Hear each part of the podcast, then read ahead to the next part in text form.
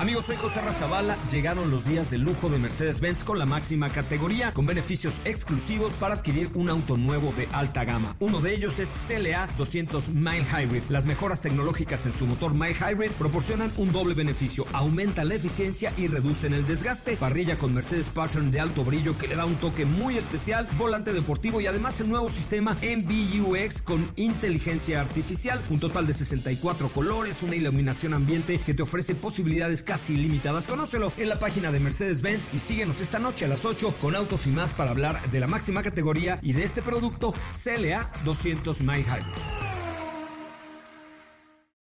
Este podcast lo escuchas en exclusiva por Himalaya. Si aún no lo haces, descarga la app para que no te pierdas ningún capítulo. Himalaya.com MBS 102.5 y el Dr. Zagal han dispuesto una generosa y elegante mesa para celebrar este banquete. Pasen y sean bienvenidos a degustar los manjares de este menú, especialmente seleccionado para los paladares más exigentes. Esperamos que esta experiencia cultural les deje un buen sabor de boca.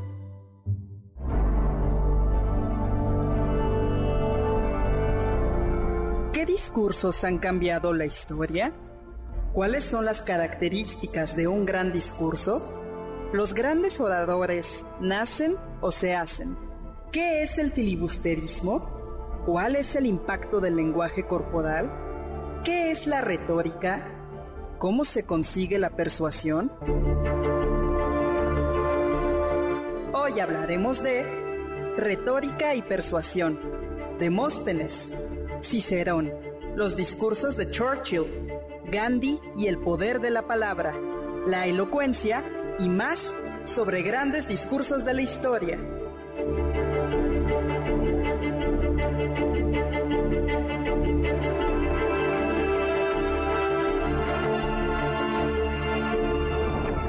Yo veo un México con hambre y con sed de justicia, un México de gente agraviada, de gente agraviada por las distorsiones que imponen a la ley quienes deberían de servirla, de mujeres y hombres afligidos por abuso de las autoridades o por la arrogancia de las oficinas gubernamentales, con firmeza, convicción y plena confianza, declaro, quiero ser presidente de México para encabezar esta nueva etapa de cambio en México.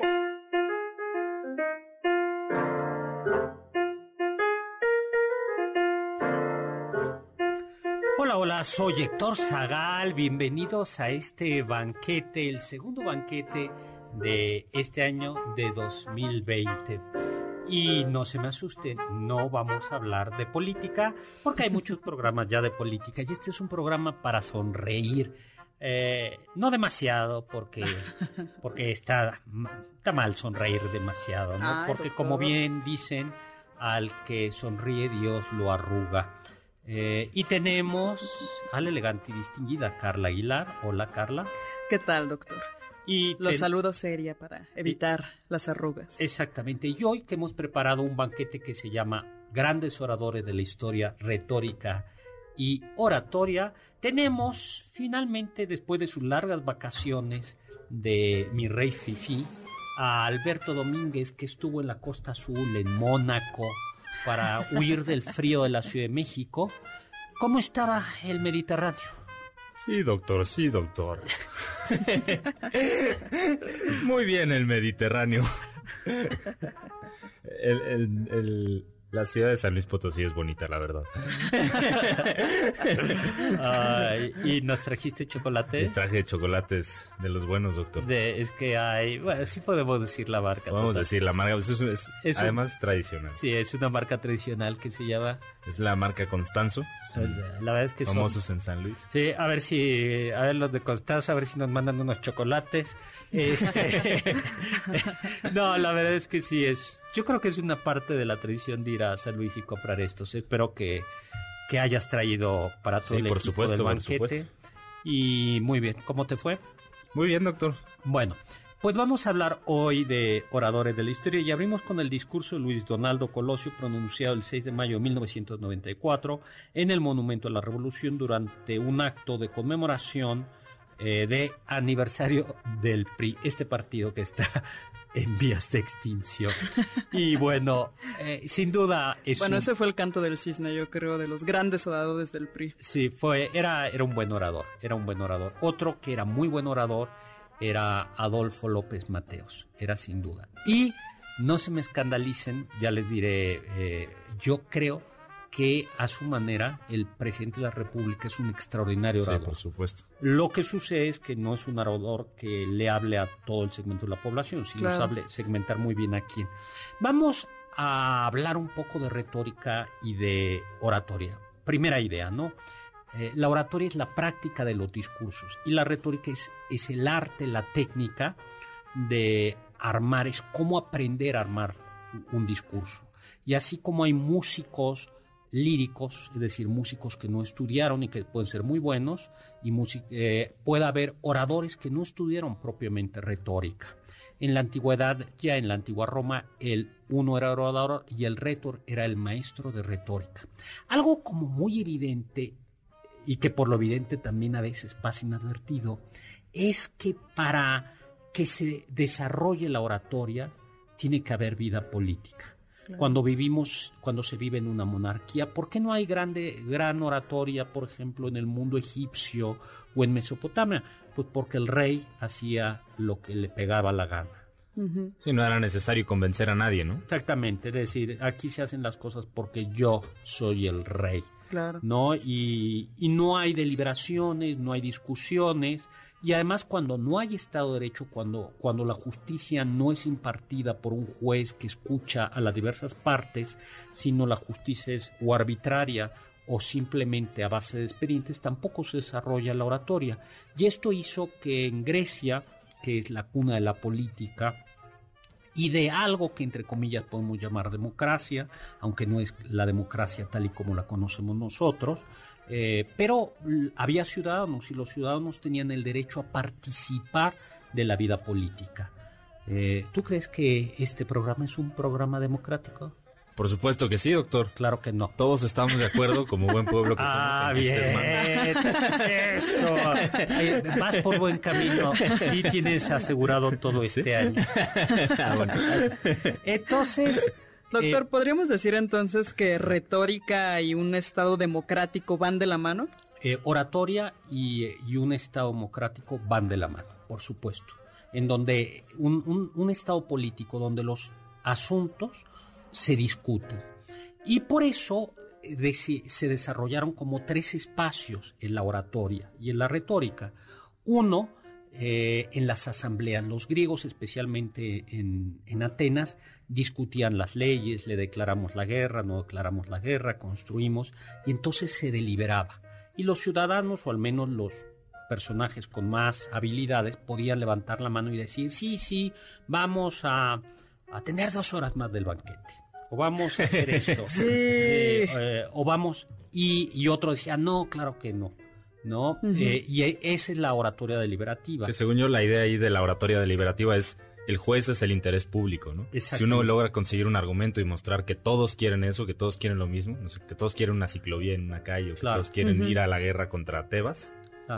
Eh, no es por nada, pero la verdad es que el nivel de la oratoria deliberativa en nuestro país es vergonzoso. Hay, hay excepciones, pero, pero hagan ustedes este ejercicio. Vean, por ejemplo, a las Cortes Españolas, o que es como la Asamblea, como el Congreso, o vean ustedes El Parlamento inglés. inglés o el francés, eh, digamos, los, los legislativos, y uno se da cuenta que hay de niveles a niveles de discusión, ¿no? Claro. O sea, digo, en todos lados, eh, o- ahora hablaremos de, de- del mismo Churchill, ¿no? Sí. Eh, pero Sí, en el Parlamento inglés también hay Insultos golpes, gritos. insultos, pero realmente están ya capacitados para responder a los insultos. Sí. Hay un discurso Sí. y una preparación oratoria Sí. para soportarlos y además responder con elegancia. Bien, y luego estaba la de la oratoria foral, es decir, la se llama foro, o la que se ejecuta en el foro, es decir, la de la justicia.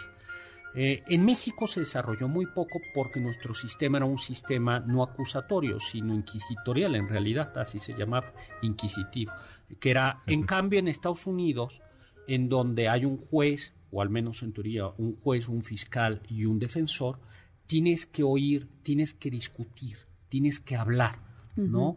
Eh, que así sucedía también en la antigua Grecia y en la tradición judía también. ¿no? Exactamente, ¿no? El acusado o el tiene que defenderse, se, se- se tenía que defender. Y finalmente una que sí se conservó durante mucho tiempo, que es la epidíctica, que es como...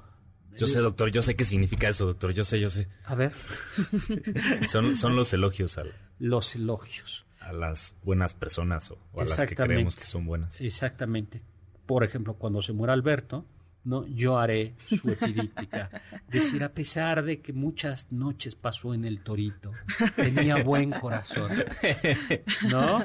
Exactamente, doctor. ¿No? Pero, pero debo decirle que, que ya prometí no volver a tomar una gota de alcohol en todo este año. ¿De verdad? Es, es verdad. ¡Wow!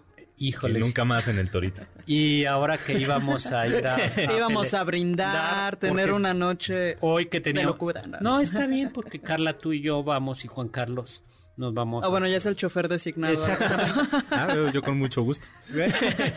bueno, pues resulta que la oratoria, eh, esta epidíctica, por ejemplo, sí se conservó después de los griegos.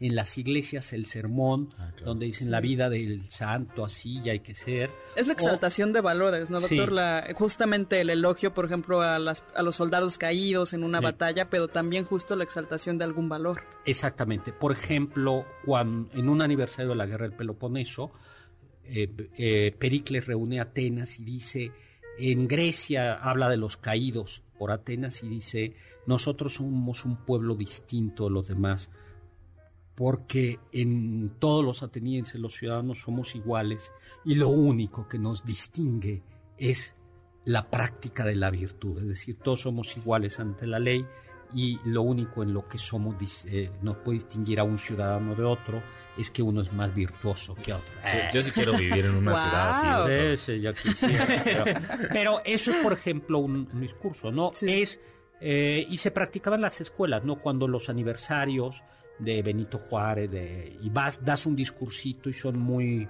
son, yo creo que son muy importantes, ¿no? Pero claro, la oratoria eh, es peligrosa. Y entonces, porque los grandes oradores griegos, como hoy los grandes abogados, al menos los de las películas, pueden convertir y hacer que lo justo sea injusto, que lo bello sea feo y lo feo sea bello, que lo bueno malo y lo malo bueno. Y por eso Platón eh, desconfiaba, él decía eh, en un diálogo muy bonito que se llama El Gorgias, decía que hay una terapia del cuerpo, que es la medicina, y la gimnasia.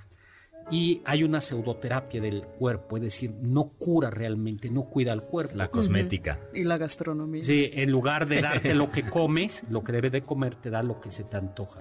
Y en lugar de ponerte a hacer abdominales, te da esta crema. ¿Una liposucción o qué? Sí, yo iba a Pues sí, esta fantástica crema que úntesela ahí con el poder de la crema reparadora mientras... eh, Mientras estás sentado viendo mi- televisión, mientras pierde kilos. Exactamente, ¿no? Se acaba. Adiós a las dietas, adiós a los ejercicios. Use la fantástica crema. Bueno, pues eso era pseudoterapia del cuerpo. Y así como hay una terapia auténtica del alma, que es la justicia en las leyes, hay una pseudoterapia del cuerpo, del alma, que es la sofística y la retórica. Porque la retórica puede el castigo para Platón es curativo. O sea, Alberto ya hemos visto que después de pasar días y días Exactamente. en el ya en Después el de un torito, año en el que le decíamos, por favor, Alberto, tienes Final- que tratarte, rehabilitarte. finalmente el oratorio, el oratorio, el ¿cómo se llama? El torito El torito, sí, sí. sí. hizo su papel. Fue y- persuasión Y suficiente para que lo y dejara. hoy el castigo lo, lo cambió. Y eso pensaba Platón. Entonces decía, el, el retórico o el- la retórica puede hacer que el hombre injusto salga libre. Claro. Y eso le hace daño a la sociedad y le hace daño a él. Y por eso desconfiaba instintivamente la retórica. Aunque en otro diálogo dirá, bueno, ma- En el Fedro, ¿no? Sí, va a decir, eh, quizás sí se pueda admitir un tipo de retórica. Y es que él decía que había esta retórica que únicamente estaba basada en imágenes, en trampas, donde se persuadía aludiendo a las pasiones o a los gustos personales de la gente. También estaba la otra retórica que podría ser admitida, pero era aquella que estaba basada en la verdad. Pero es interesante porque ya si hablas verdad y hablas cosas justas, la verdad de suyo es bella. Entonces no se preocupa en hacer un arte retórica. Claro. Porque la verdad de suyo ya te convence. Nos tenemos ah. que ir ya a un corte. Estamos en vivo 5166105, mi Twitter arroba H Sagal, Sagal con Z. Perdón que te haya cortado la palabra. Ahorita volvemos con eso, doctor. Que Pero se en suspenso. Regresamos. ¿De qué tenemos que pedir perdón? ¿De qué nos van a perdonar? ¿De no morirnos de hambre? ¿De no callarnos en nuestra miseria? ¿De no haber aceptado humildemente la gigantesca carga histórica de desprecio y abandono? ¿De habernos levantado en armas cuando encontramos todos los otros caminos cerrados? ¿De no habernos atenido al Código Penal de Chiapas, el más absurdo y represivo del que se tenga memoria? ¿De haber demostrado al resto del país y al mundo entero que la dignidad humana vive aún y está en sus habitantes más empobrecidos? ¿Quién tiene que pedir perdón y quién puede otorgarlo? Los que durante años y años se sentaron ante una mesa llena y se saciaron, mientras con nosotros se sentaba la muerte, tan cotidiana, tan nuestra, que acabamos por dejar de tenerle miedo. Del diccionario del doctor Zagal. La palabra perorata es usada de modo peyorativo para designar un discurso molesto y sin sustancia. Irónicamente, la peroración era considerada la parte más brillante de un discurso porque en ella se repasan, de modo convincente y elocuente, los argumentos principales que llevan a las conclusiones del orador.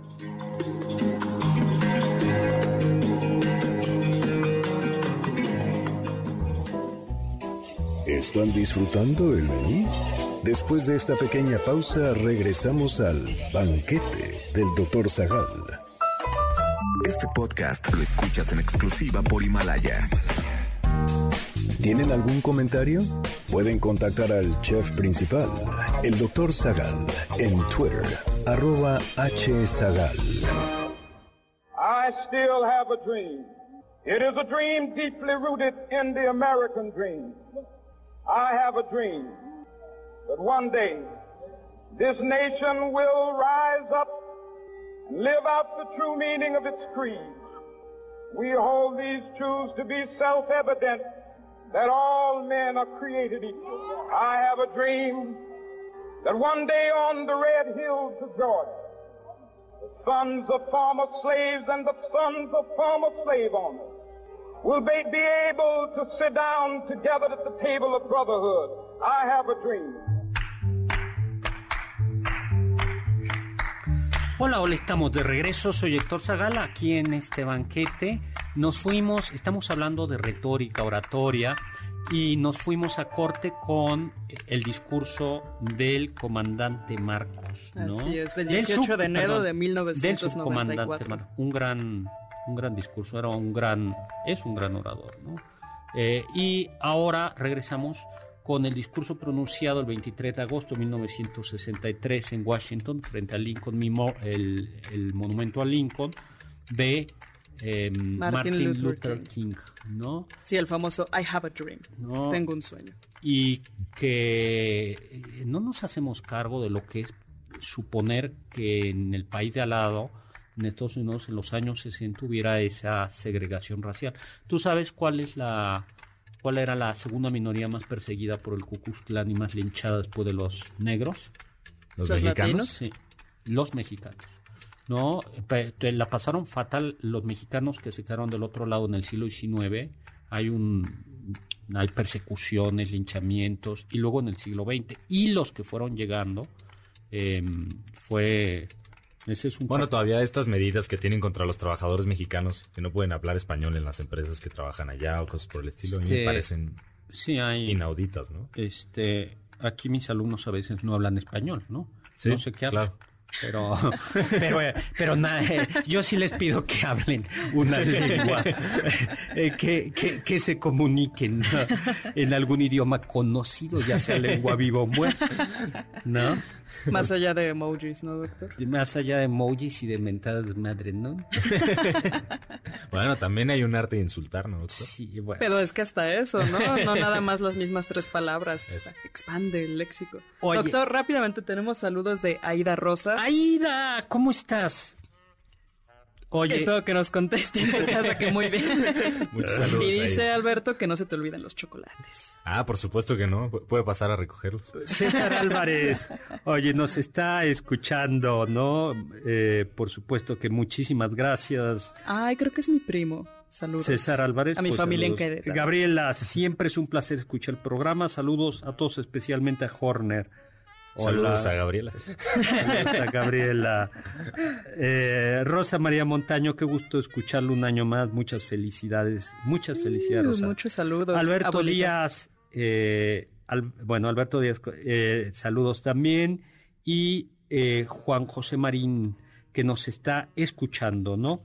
Y que muy a pesar de lo maquiavélico y terrorífico de estos dos personajes, Salina de Gortari y Hitler, fueron grandes oradores. En efecto, eso contábamos hace unos minutos.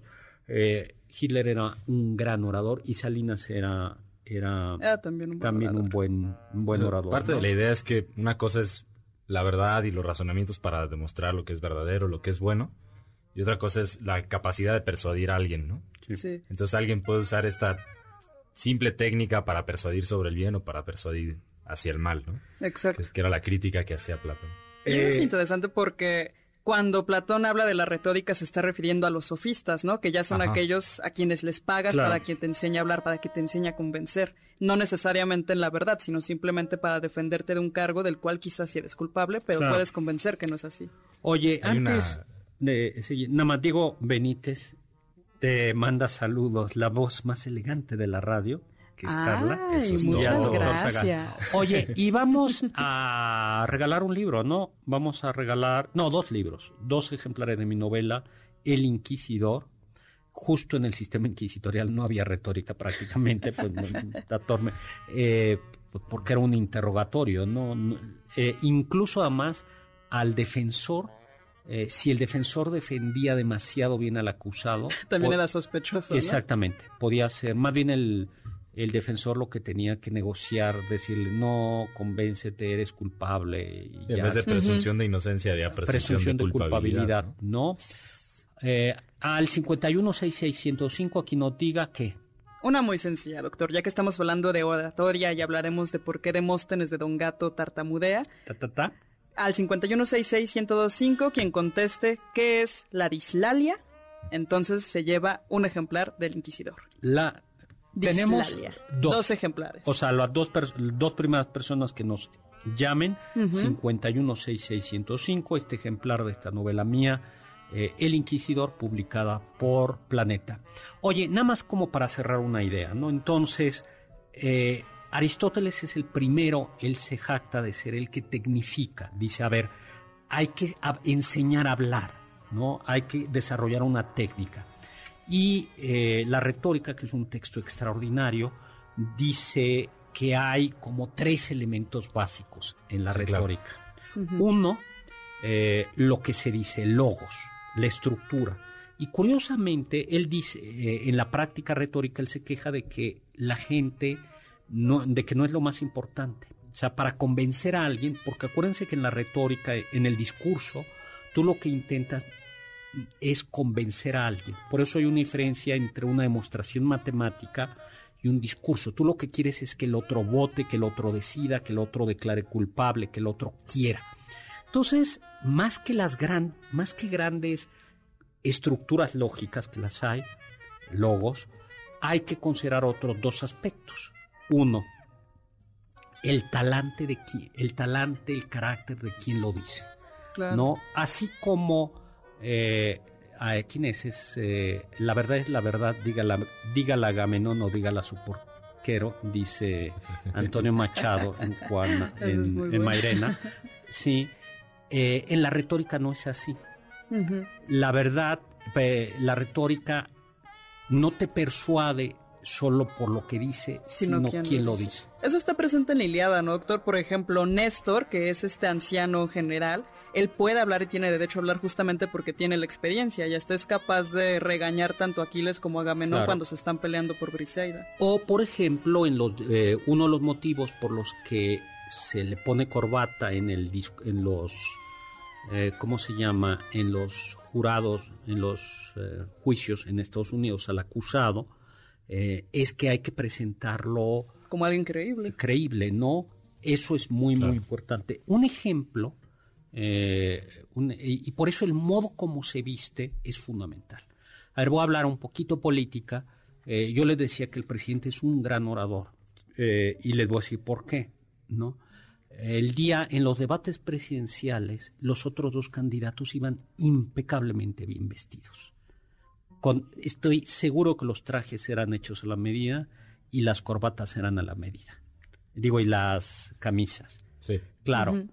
Pero eso está muy bien si tú le vas a hablar a un grupo de banqueros, ¿no? Pero, pero si tú le vas a hablar a un pueblo en donde hay, eh, donde hay miseria y donde hay pobreza, ir excesivamente vestido, bien vestido, te aleja de te ellos. aleja de ellos, ¿no? Claro. Eso es. Y luego, tercero, que es lo más importante, pathos, la pasión, ¿no? las grandes decisiones de la vida, mi querido Alberto, no se toman, lamentablemente, con la inteligencia.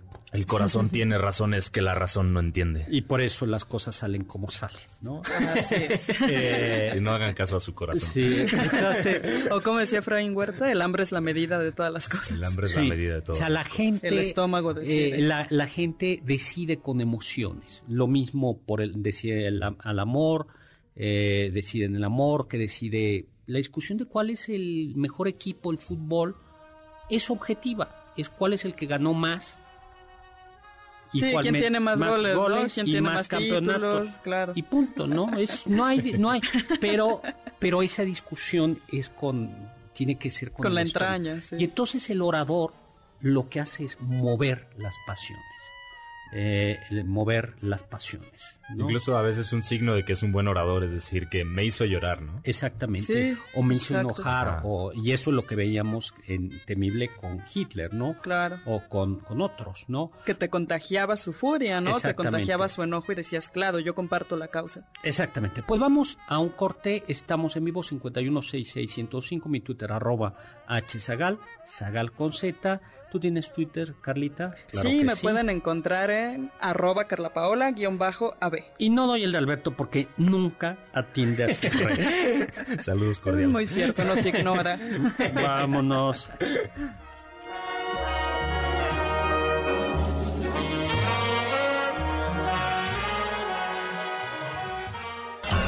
Los sabios dicen...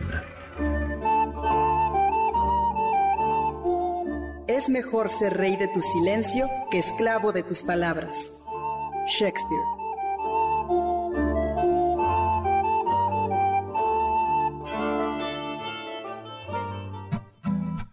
¿Faltaste a alguno de nuestros banquetes?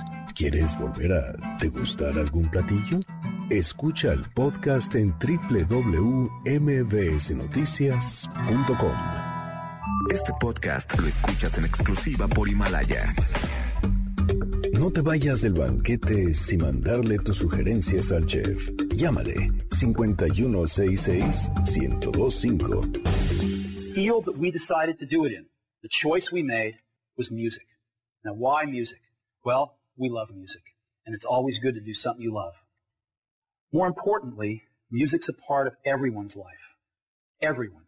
Music's been around forever. It will always be around. This is not a speculative market. And because it's a part of everyone's life, it's a very large target market all around the world. It knows no boundaries.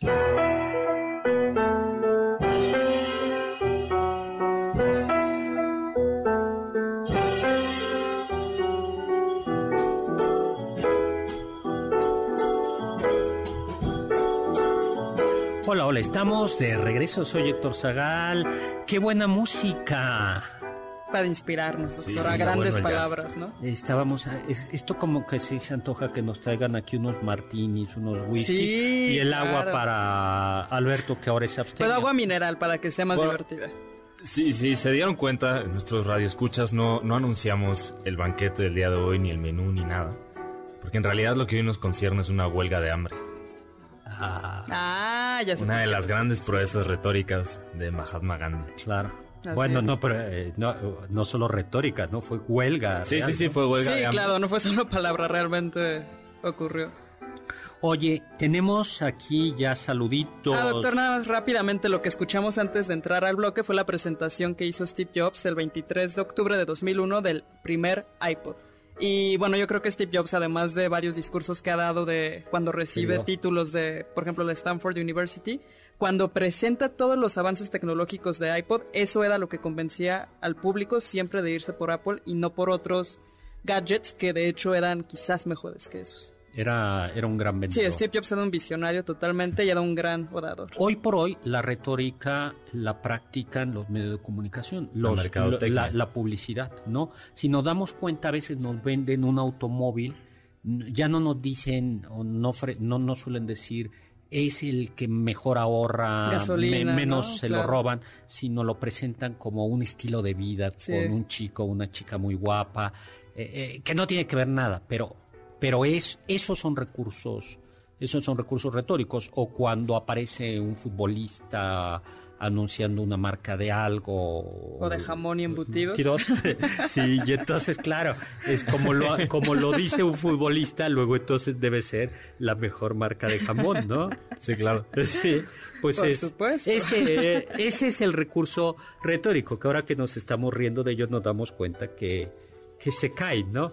Pero si tú explicas, este es el mejor jamón porque tiene tales requerimientos y las proteínas son de tal origen y tales, eh, Sí, gente eso no te convence Sí, en realidad, ¿no? Te convence alguien que te cae bien que te diga, cómpralo, es el mejor porque es el que yo como también. Exactamente, ¿no? Doctor, rápidamente ya tenemos ganadores de los dos ejemplares de su novela El Inquisidor.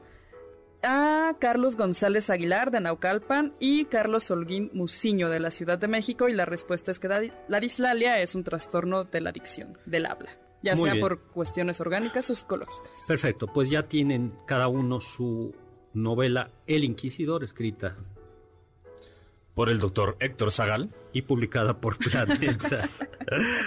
y vamos a regalar otra cosilla. Vamos Hay a que, hay, que, regalar. hay que subir fotos de personas muy guapas al lado del libro, ¿no? Para que, Ah, sí. Híjole, yo leí el Sí. Gates. con pose intelectual, ¿no? Sí. Claro. ¿Sabes qué? Con Sí, pas- nada más. sa- sa- eh, sí pasó uh, con, el, con el de los cielos secretos. Luego me enteré que hicieron por ahí un... Lo recomendó un señor curioso. Este, y Bastida, Fidel Castro era un gran orador. Era un gran orador, aunque sus discursos eran eternos. Sí, aplicaba la del filibusterismo. Sí, que es el Filibusterismo. Fili Booster. Filibusterismo. Así es. en retórica.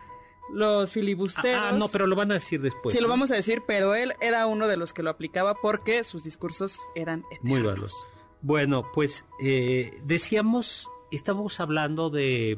De la retórica todavía en la época antigua, Antigua. ya pasamos los Ajá. griegos. Ahora creo que habría que mencionar a Cicerón, que es el gran orador romano, y que él tiene varios discursos, pero también tratados, donde habla de la buena oratoria y menciona que la elocuencia, además de el ethos, el pathos y el logos, uno debe ser elocuente, que es esto, que tiene conocimiento de las cosas, tanto de las cosas cotidianas como de las grandes cosas. Y él decía que la filosofía era lo que permitía que el gran orador tuviera, fuera perfecto, que ya culminara y fuera un gran o sea, orador. Inscríbanse a filosofía. Así es, esto es No. un comercial para inscribirse en Inscríbanse a filosofía. filosofía y, Y tengan al doctor Zagal como profesor. Está bien, eh, y tú ya estás dando clases también en la Panamericana, ¿no? En la clases en- prepa. en la preparatoria, En la sí, por supuesto. ¿no?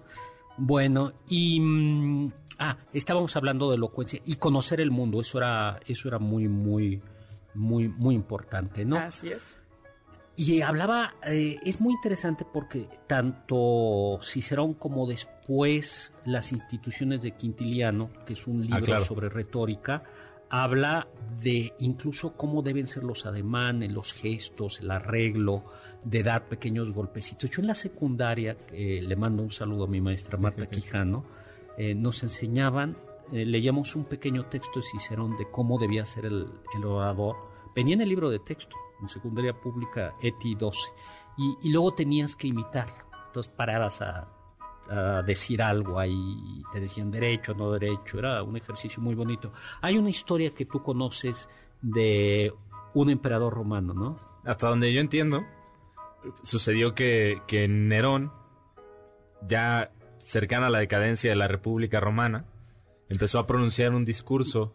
Sí, bueno, ya propiamente ya no había República Romana, ¿no? Con- Sí, está- estaba en decadencia, según entiendo. ¿Cómo Es era, que ya era imperio, ¿no? Ya sí, era imperio, eran pero, pero todavía existía una institución republicana, que era el. Senado. Ok.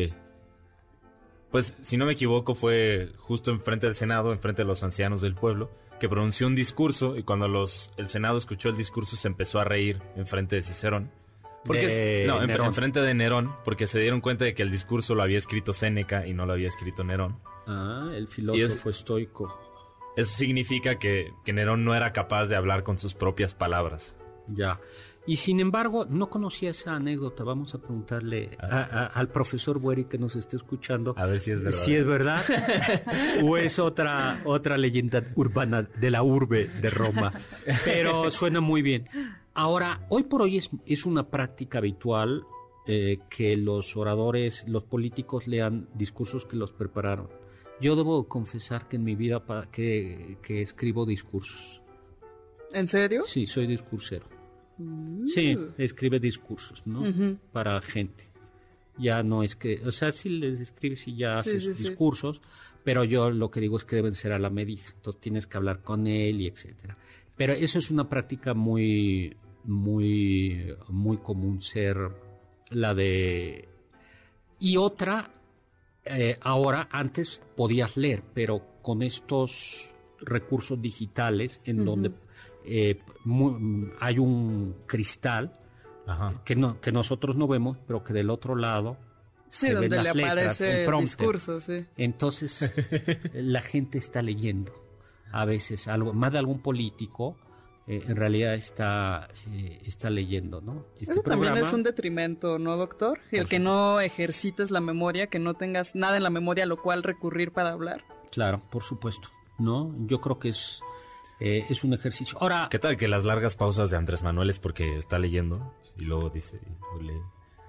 Lo pasado muy rápido. no hablemos de política, no hablemos de política. No del actual, No, por lo pero, menos. Pero a ver, eh, cuando decía que tiene una sensibilidad política, es que tú sabe- ah, sabes a quién le está hablando. Una de, la- de Eh, las... es decir, eh, una sensibilidad como orador.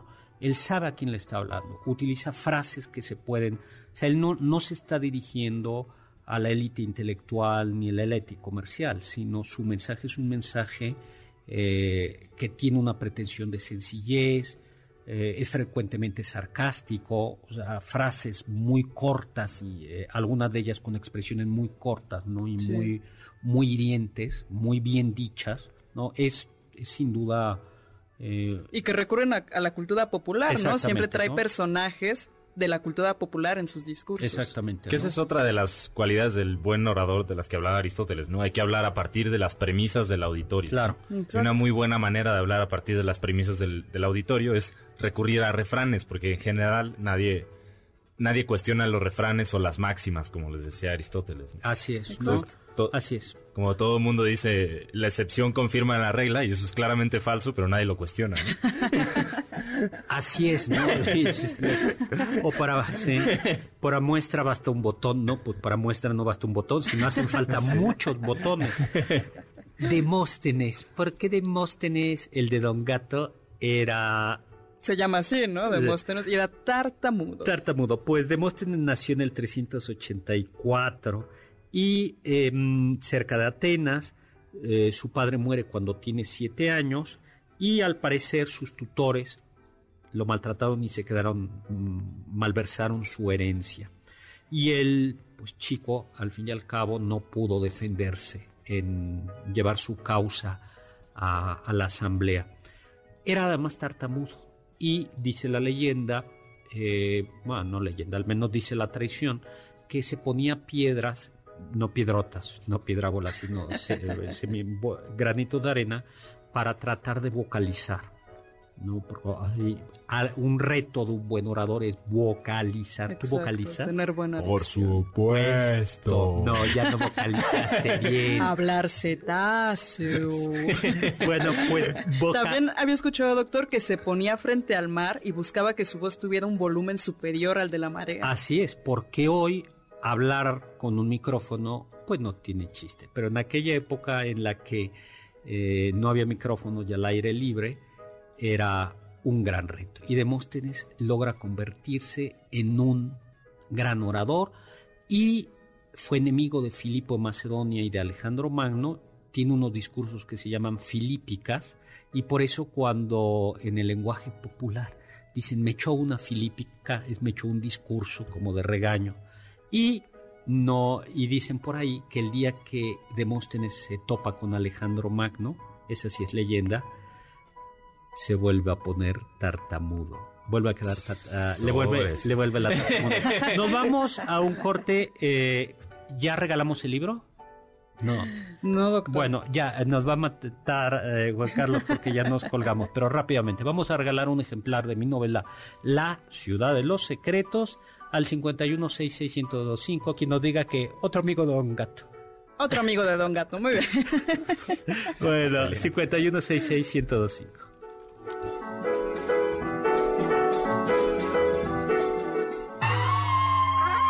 Escuché que...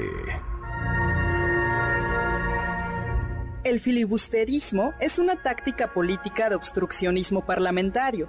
Consiste en hablar sin parar con la intención de retrasar una votación o frenar una iniciativa de ley. Quien aplique este recurso no puede abandonar el estrado bajo ninguna circunstancia ni puede sentarse. Y únicamente puede dejar de hablar si algún compañero se apiada de él y le pregunta algo.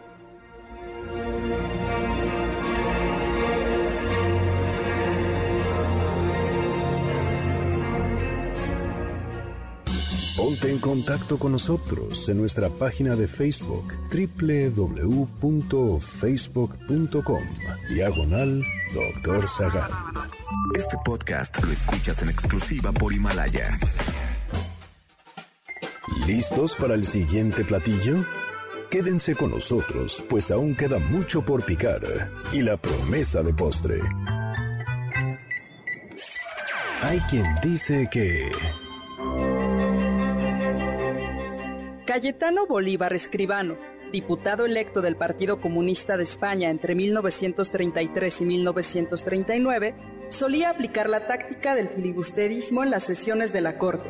Cayetano subía a la tribuna y recitaba pasajes del Manifiesto Comunista o El Capital de Karl Marx para fastidiar y aburrir a sus rivales.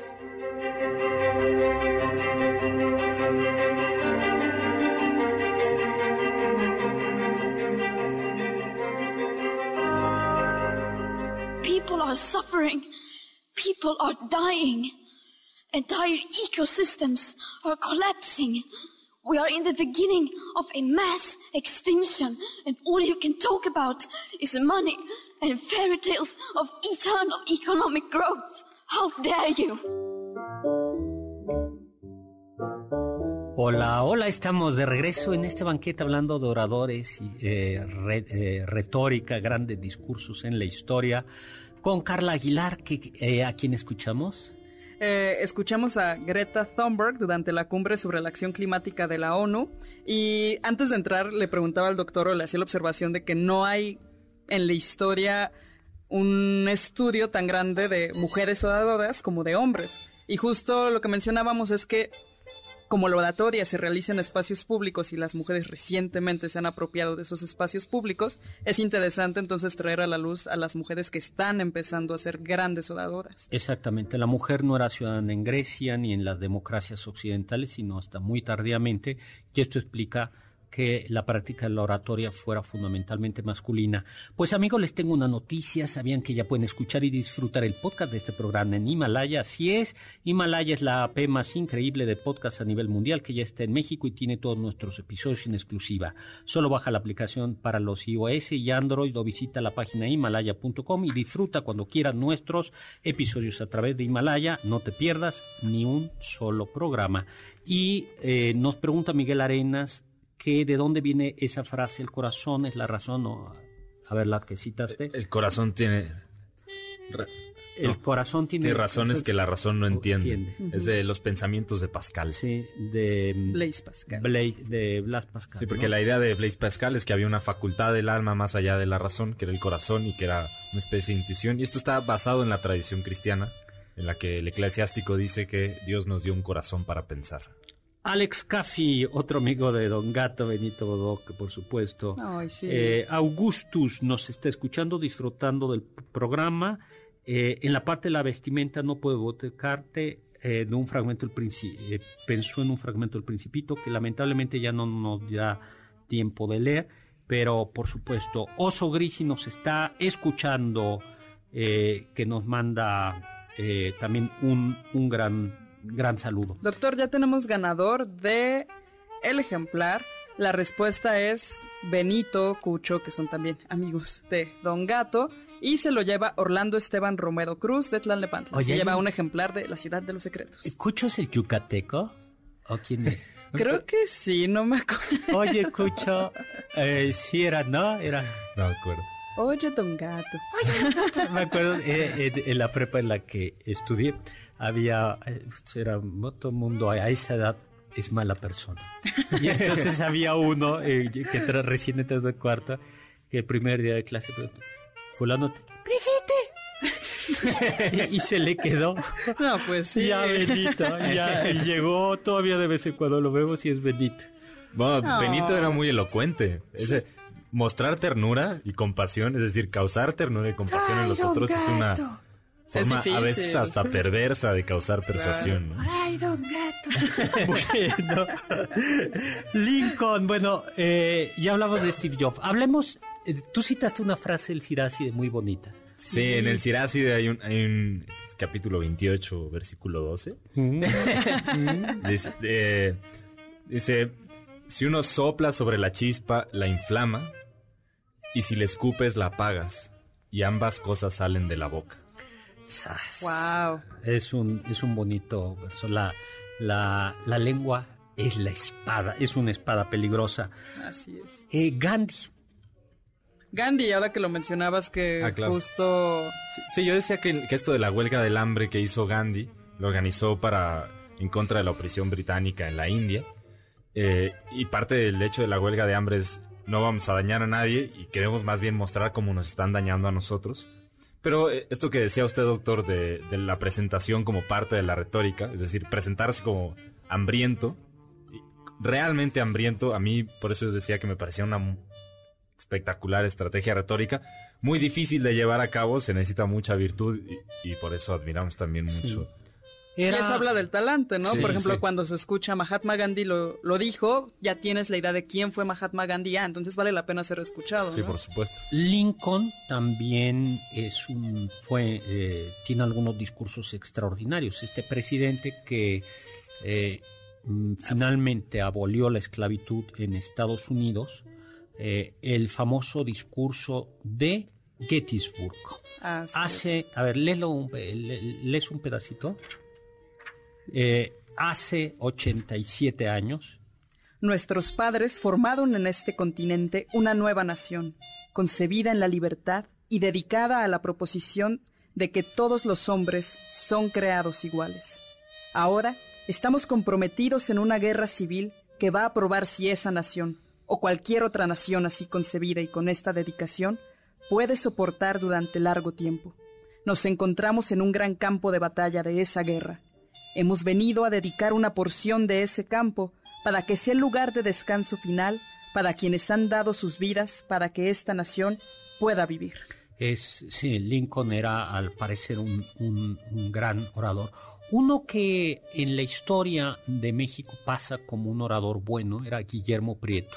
También en esta anécdota, esta historia de bronce, que no siempre es verdadera, eh, se dice que Guillermo Prieto salva a Benito Juárez, llegan unos soldados y lo van, los van a matar y entonces Guillermo Prieto con un elocuente discurso, los valientes no asesinan, salva al presidente Juárez. Parece que no era tan... Superhéroe. pues,